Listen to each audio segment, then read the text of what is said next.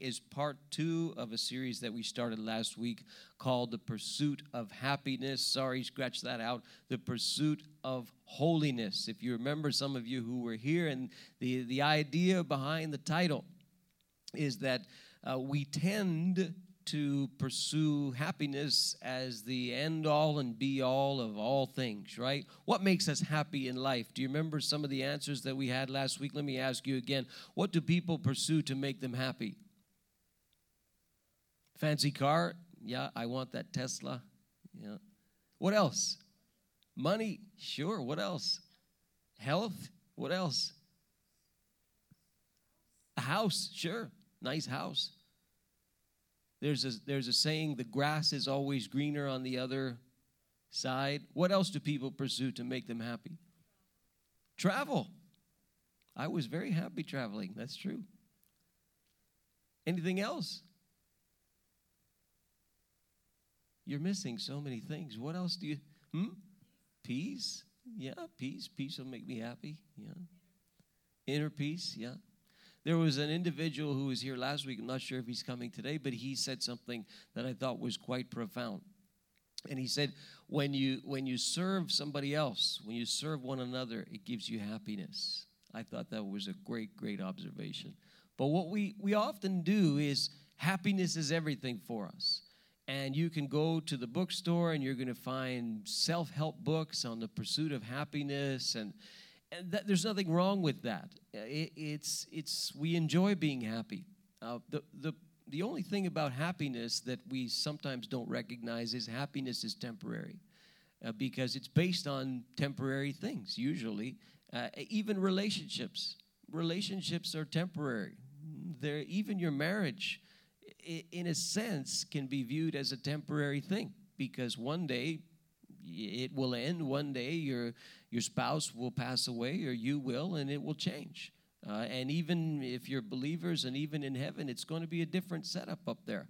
So everything that we look for in in the pursuit of happiness, you could argue that it, it's it comes and it goes. I mean, your health it's great to be healthy. You'll be happy when you're healthy, but your health isn't always going to be there.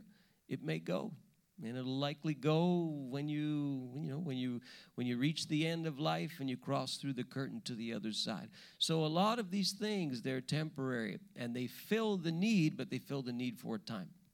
And what the Bible does is the Bible would argue there's nothing wrong with happiness, but the priority, according to the scripture, should be holiness.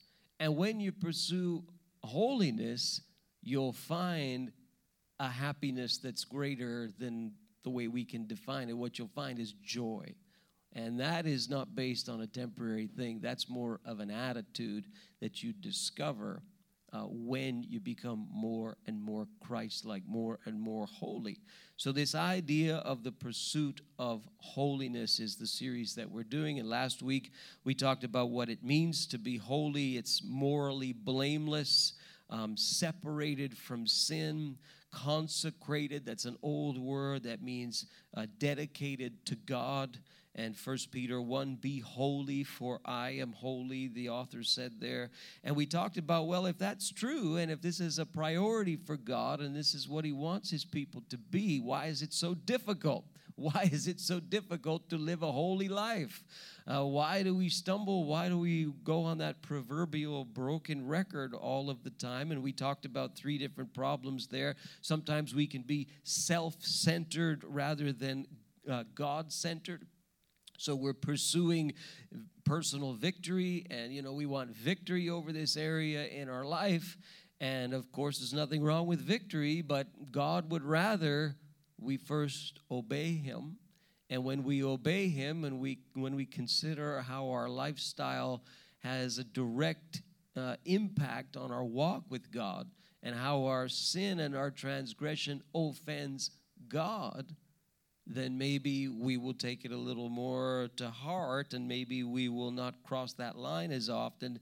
In Psalm 51 4, of course, David's admission of this after his, his sin with Bathsheba and the, the whole story from the Old Testament there.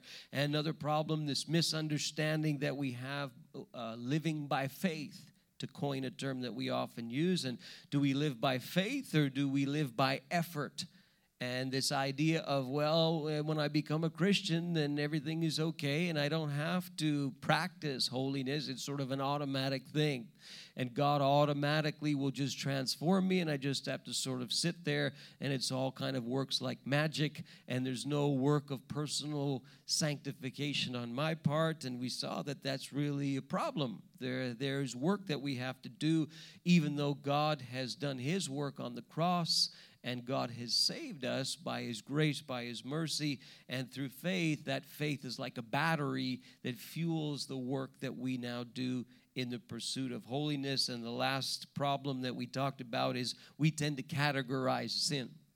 And some sin we think is insignificant, and others a sin we think is so so horrible, so terrible. But in the view of God, it's all bad. Whatever it is, it's all in the same uh, bucket uh, according to God. So today we're going to look a little more about some of these concepts, uh, starting with first the holiness of God, and to try and define what it means and why it is significant for us today. You know, when we think of our understanding of holiness and our definition, um, you know, as church folks and, you know, people who profess Christ and so forth, our definition of holiness and God's definition are very different. Uh, very often, very, very different. What do I mean by this? Well, we have a sort of a cultural setup of holiness in our church.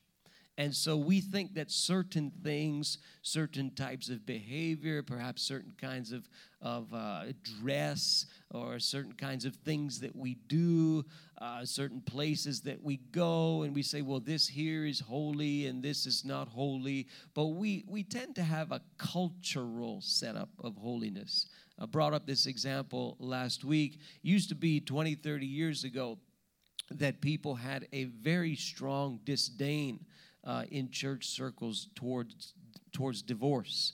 And if there was a person who actually came into the church meeting who happened to have gone through a divorce or is going through a divorce, we tend to look at that 30, 20, 30 years ago as an unholy thing.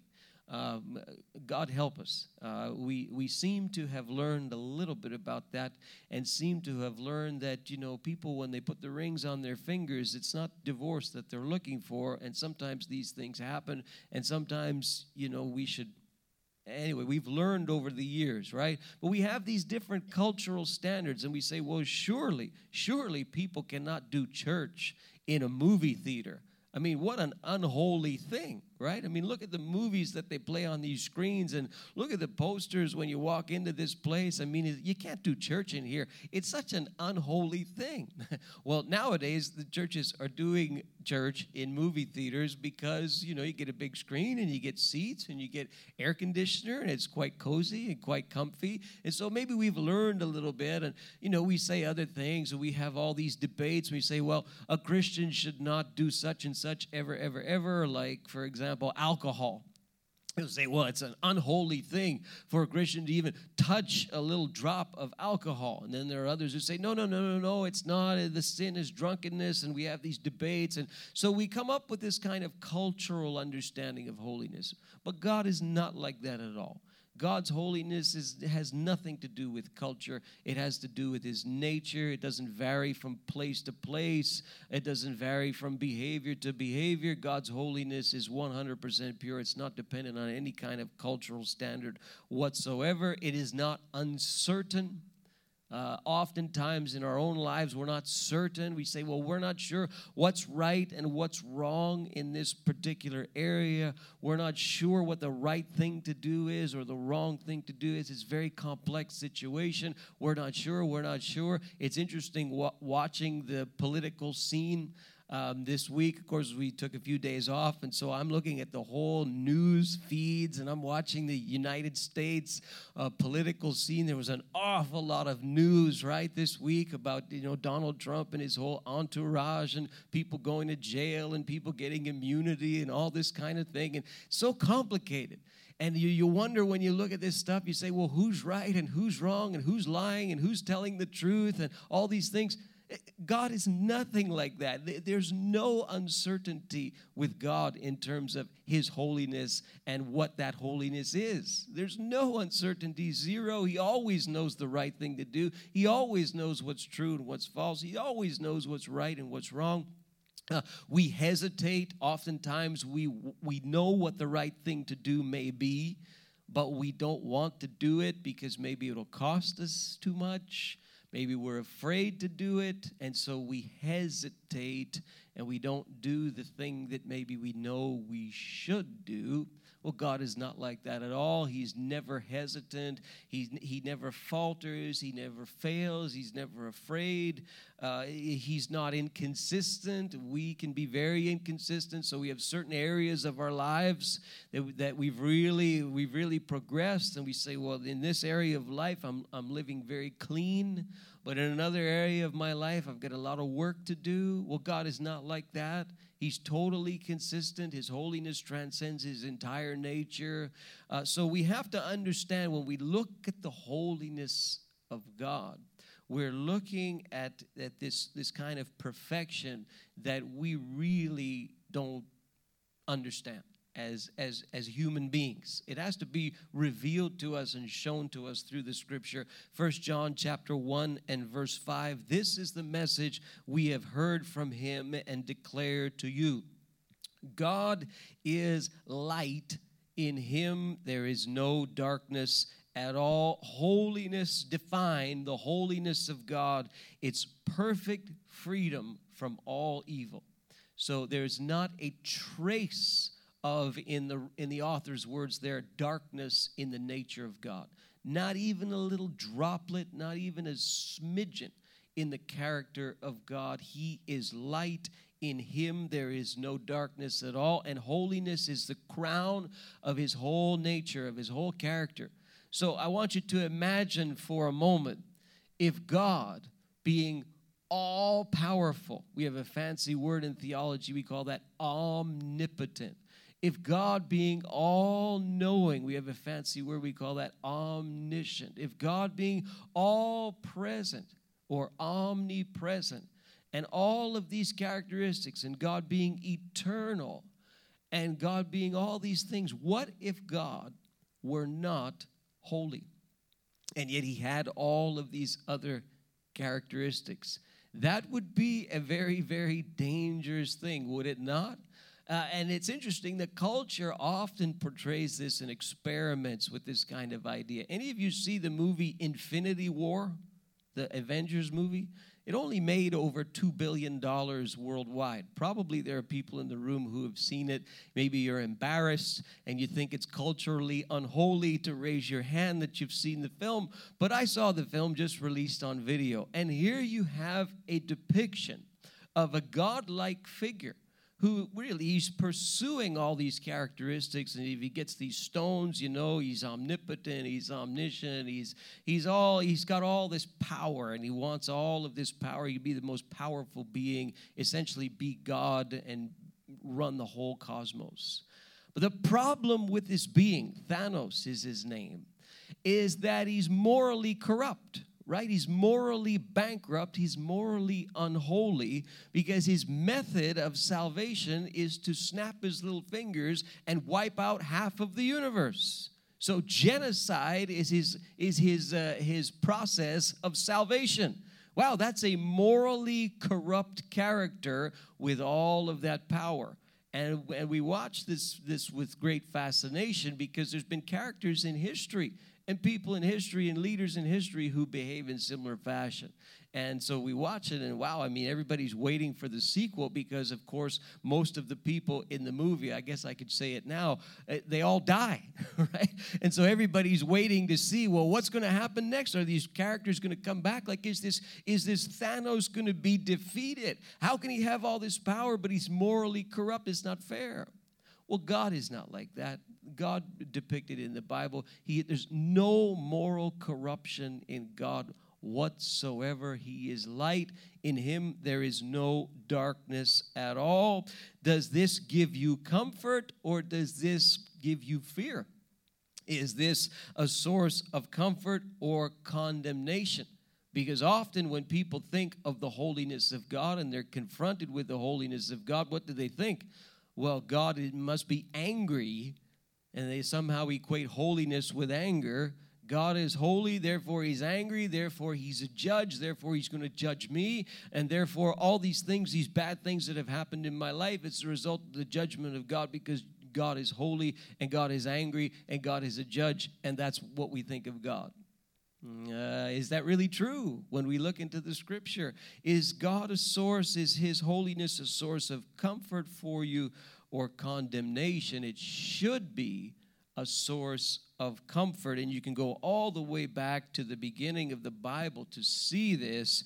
Genesis chapter 2 in the garden before the fall. What does God say to the couple? You must not eat of the tree of the knowledge of good and evil.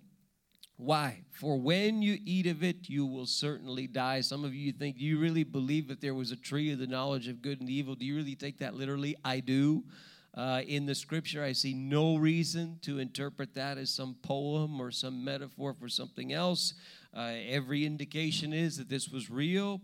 And this is told to this first couple, Adam and Eve, by God. You, you, you have perfect freedom, you have protection, you have comfort. But do not, do not, do not eat of that tree of the knowledge of good and evil. And here's the consequence when you eat from it, you will certainly die. But if you don't eat from it, you have comfort. Why? Because you're doing what I say. Why? Because you're obeying me, and that really is a is a evidence of holiness. When you're when you're consecrated to God and you're doing what He says, there's protection there. There's comfort there. And what happens? You know the story, right? Who comes and tempts the couple?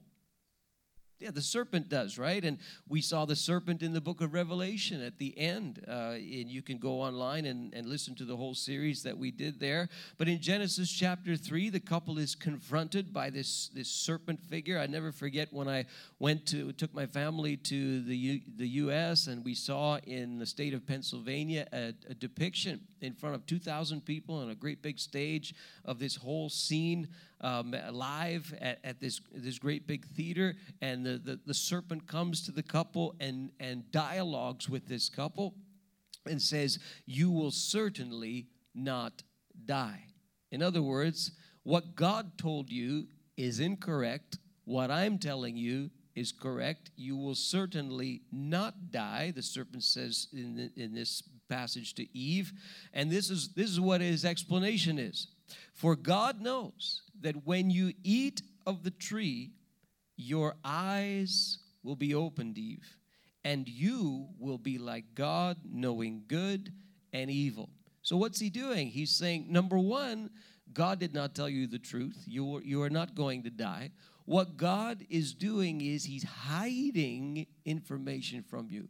He has concealed the fact that when you eat from that tree, you will acquire the knowledge of good and evil, which is the knowledge that he has. He doesn't want anybody being like him. He's holding out on you, he's cheating you, he's not being fair to you, and he has concealed this information from you.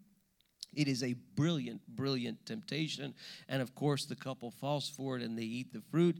You know, Adam blames Eve and Eve blames Adam and all of that. And you can, you can read that yourself. But then you see that Adam he's he's committed the, the, the the disobedient act of eating from the fruit and he hides from God.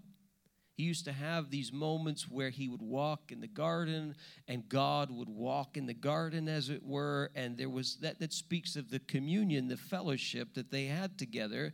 And here you have him hiding. Genesis 3 and 10 and God says, "Where are you?" Adam, as if he didn't know. And he, he answers, he said, Well, I heard you in the garden and I was afraid. There's that condemnation because I was naked and so I hid. And God says, Well, who told you that? Who told you you were naked? Have you eaten from the tree? And of course, he knew it all along.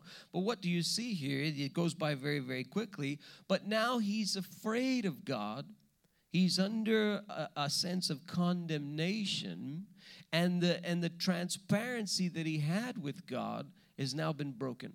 And now it's, I am afraid of you because I'm unclothed. And there's the, the, the transparency that he had is now broken. And so I'm hiding because I'm afraid because I did what you told me not to do. And there's condemnation there. And the lesson that we learn is that when we live in the in the security of God, when we live in Christ, when we live a lifestyle where we're, we're truly pursuing holiness, then the holiness of God should not give us fear. It should not give us terror. It should not make us think of God as some, some judge who's throwing lightning bolts at us and hurting us with all of these problems. It should not make us think of God that way. It should be a source of tremendous comfort because He knows what He's doing. I am protected by the holiness of God. But when I step out of what He wants me to do, when I transgress against His law, when I sin against Him, then I'm going to fall into a sense of fear. I'm going to fall into a sense of, well, I've blown it, you see. Uh, and, and sometimes what we do is we blame God for this. And we say, well, God is somehow tempting me. God has somehow created this circumstance where I've run into this trouble. But the Bible speaks against this. James 1 and 13, when tempted, not if tempted, when tempted, no one should say, God is tempting me. For God cannot be tempted by evil, nor does he tempt anyone. So, are you living in a sense of condemnation or a sense of comfort because of the holiness of God? I can remember the reason, one of the main reasons why I came to Christ and made a decision to, to be a Christian was because I realized I was under condemnation because I realized as a sinner, I now face the condemnation of God. I face the wrath of God. And that's not his problem, that's my problem. And I have to do something about that. I have to respond to what he has done for me, or I will face his condemnation justly, you see. And this is this is one of the things that should drive us to salvation. Often we, we portray the, the, the Christian life as a sort of a, this will now give me relief, or this will now make my life better, or this will solve my, my problems, or this will benefit me somehow. The primary message of Christianity is without Christ, we are under condemnation. Without Christ, our sins will drive us to condemnation. And we need salvation. We don't need more intelligence. We don't need more money. We don't need uh, more things. What we need is to be saved from our sin which drives us to condemnation. This is not necessarily popular, but this is the hard edge to the Christian message, and we can never turn the, the, the table on God. We can never say, God, it's your fault. God, you have tempted me. God, you have brought me into this situation. We can't say that because it's very, very clear that God does not bring people into temptation. So when you're confronted with the holiness of God, you're either you're going to have one of two reactions.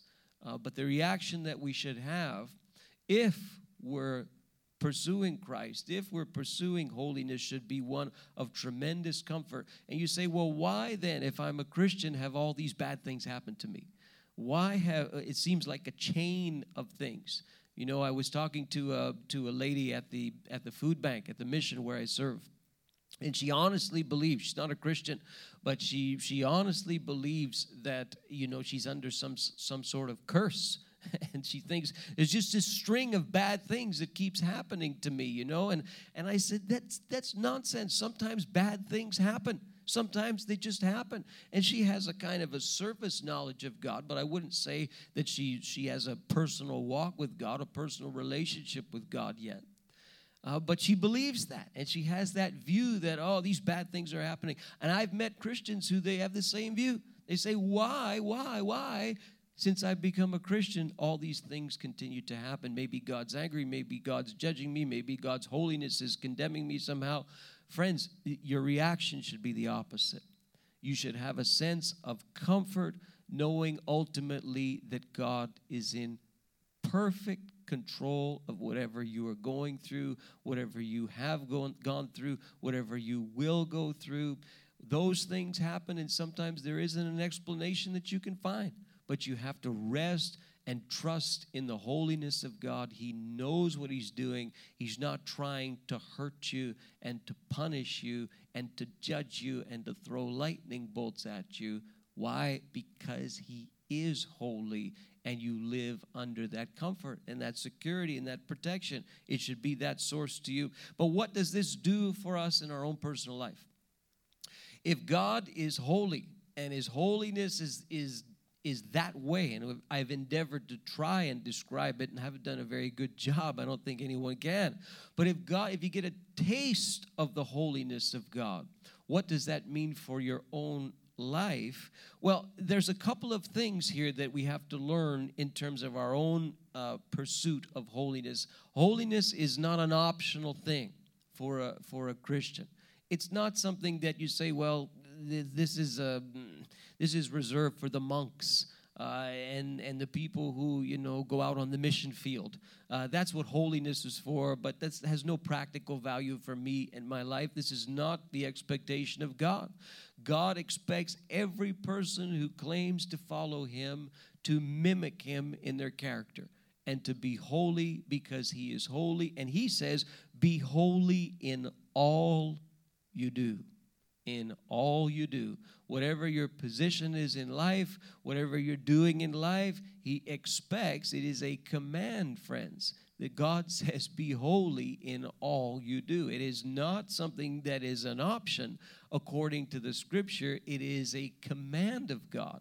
And it's very, very sternly uh, uh, spoken of throughout the scripture. I mean, this is a central, central doctrine of the Christian faith, the practice of holiness. But this is where people get confused.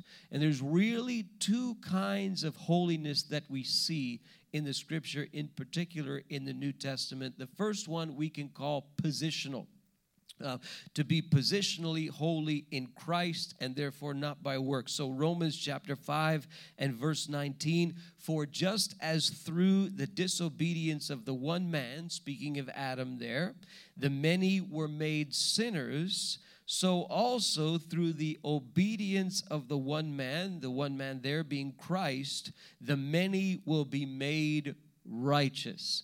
So you're positionally made righteous through the obedience of Christ. Through his obedience and him going to the cross, you are positionally made holy. It is the grace of God. It is not by works. There's nothing that you can do to earn it. It is the gift of God that has to be received.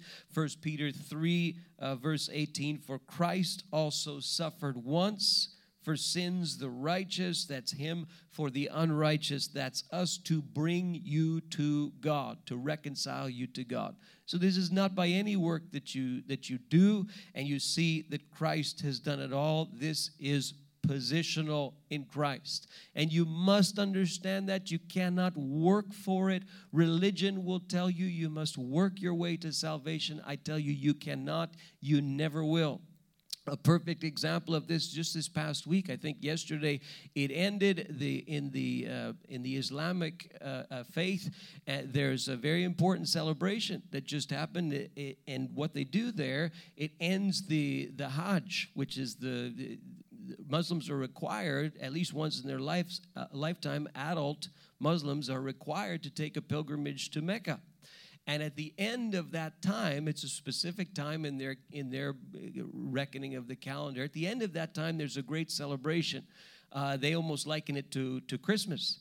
And uh, there's actually two of these kinds. One ends Ramadan, and one ends this this uh, trip to the to the uh, or the Hajj or the trip to Mecca. And uh, there's very very powerful uh, in their in their reckoning and in their thought.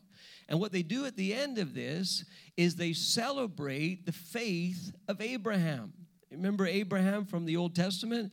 And Abraham took his son up to the mountain, and God told him, You will sacrifice your only son, and you will obey me, and you will do this. And this is depicted as a test in the book of Genesis. Do you know the story?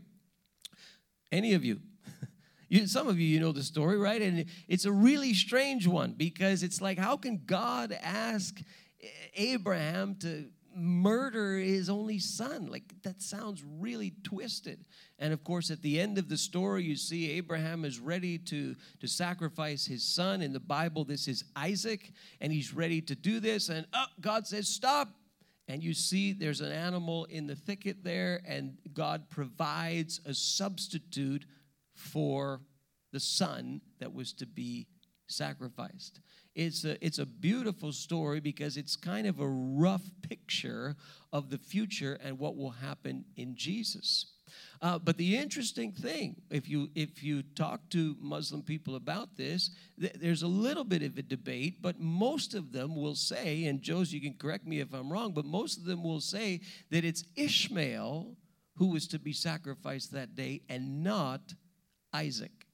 Why do I bring this up? Why is this significant? Um, I remember discussing this with a Muslim neighbor of mine, and he said, Well, he talked to me about the story. He talked about Ishmael. I said, No, it wasn't Ishmael, it was Isaac. And he says, Well, no, the, the, the teaching that we believe is that this was Ishmael, which is not, as far as I know, specifically mentioned in the Quran. And there is some debate about this in Muslim circles, but most of them will say that it's Ishmael. And what they do in, at the end of this celebration, it, often in, in many Muslim countries, is they will sacrifice animals. And again, remembering the faith of Abraham and his great faith, and they will give uh, the meat to the poor and to family and so on. Uh, but here's the point the salvation that we have is not by works. It is not by the work of the flesh. It is not by Ishmael. Ishmael being the son of Abraham according to the flesh. You remember that he went and had that son through Hagar. But this was not the son of the promise. It was the son of the promise that God asked him to give up that day. The son of the promise of salvation. Jesus descends his line through Isaac. And so, if Isaac lost his life that day, the whole salvation story would have come to a screeching halt. And this is what God was asking of Abraham the son of the promise, you are going to sacrifice him. And the picture there is when he's got, when he's ready to do it, God says, stop. And he provides that substitute and you fast forward thousands of years and you have Jesus, the one and only Son of God, the only begotten Son, who gives his life on a cross as a substitute for us. It's a beautiful, beautiful picture there of the grace of God. You cannot earn salvation. You cannot sacrifice your way to salvation. You cannot work your way to salvation. It is the gift of God. You're positionally made holy in Christ. On the other hand, the scripture would clearly, clearly say to us that holiness has a very practical side to it. And uh, Hebrews chapter 12 and verse 14, for example, make every effort to live in peace with everyone and to be holy. Make every effort to be holy. Well, didn't God make me holy? Well, yes, but this is talking about something practical here, something that you have to put effort into. Without holiness, stern warning, no one will see the Lord. Wow. I mean, this is very, very clear, very, very blunt. Uh, First Peter chapter 1, verses 15 and 16. But just as he who called you is holy, so be holy in all you do. And quoting there from way back from the book of Leviticus in the Old Testament. So this requires effort. This requires something personal on our part and something practical on our part. And I'll use this word sanctification. That means to be set apart, dedicated to God. And this is what God expects us to do. So, yes, He has made us positionally holy. Yes, He has made us saints. But this is specifically because of His grace and because of what Christ has done.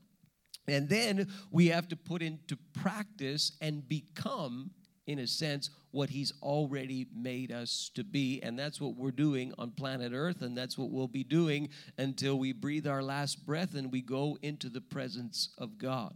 This is kind of like you ever heard of a doctor who practices or a lawyer who practices? Well, you're a saint in practice.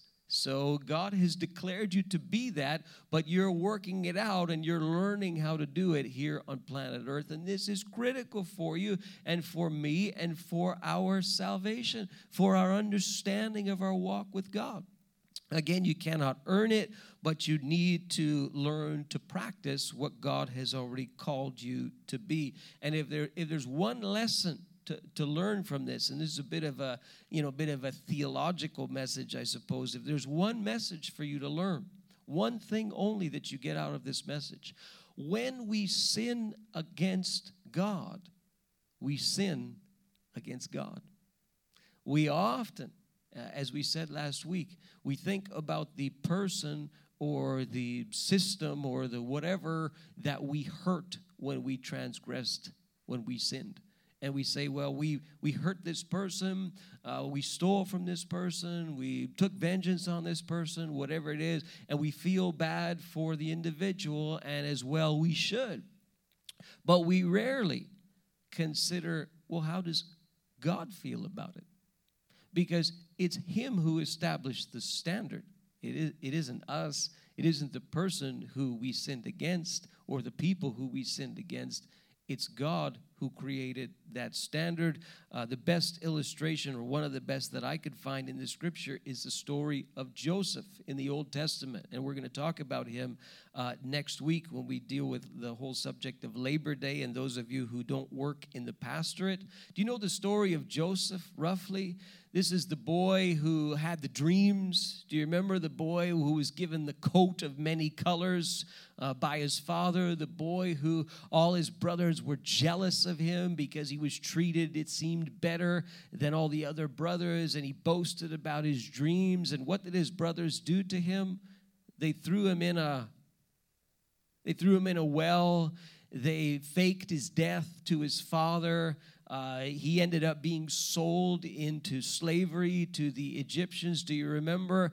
And uh, then he he he because of his abilities and because of his he's an administrator he's organized he ends up in a household he's sold into that house and he he ends up being um, an administrator if you will in that household and he he's very good at his job and the person who he's working for is very, very high standing uh, in that whole setup in Egypt. His name was Potiphar. And if you remember, Potiphar's wife had eyes for Joseph, young, young adult probably at that time. And it's very interesting to observe Joseph's reaction to this woman as she continues to try and seduce him. And there's an incident there that you see in Genesis 39 and verse 9. If you can picture this young adult male, and he's, he's trying to be seduced by this woman. We don't know what she looks like, but presumably she's trying to make herself look very attractive to this young man. He's all alone. He's there in an alien place. He's there in Egypt. No one's looking. And he, he goes through this whole this whole thought process right in front of her as she's trying to seduce this young man. And this is what he says in Genesis 39 and 9, and with this we'll close. He says, No one is greater in this house than I am. My master has withheld nothing from me. I'm in charge of the whole house except you. You're the only one who I'm not in charge of because you are his wife. How then could I do such a wicked thing and sin against God?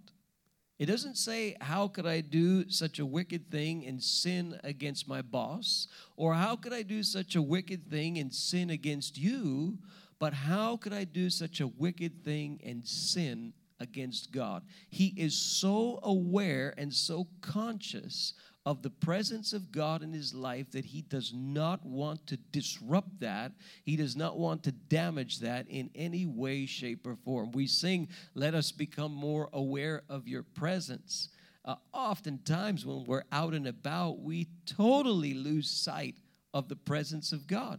And we don't have this type of consciousness of God that Joseph had, it seems, because him, he's very aware. Listen, God's presence is in my life. And if I do what you are asking me to do, I'm not sinning against you, first and foremost, Potiphar's wife. We don't know her name. I'm not sinning against Potiphar, first and foremost. I'm sinning against God. And if we will learn that principle, uh, as as believers today if we will learn that wow you know the first thing i need to consider if i'm going to run that red light is what is that going to do with god's presence that is in me? What damage is that going to cause in my, in my walk with him? What's that going to do? What's that going to create? Do i really want to do that if i'm conscious of the presence of god in my life? Would you stand with me